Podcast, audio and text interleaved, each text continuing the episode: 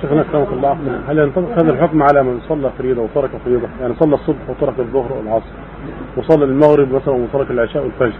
وحكمه هل ينطبق على حكم الكافر هذا؟ نعم نعم إلا إذا تاب تاب إذا تاب وما دام يصلي تارة ويترك تارة فهو كافر.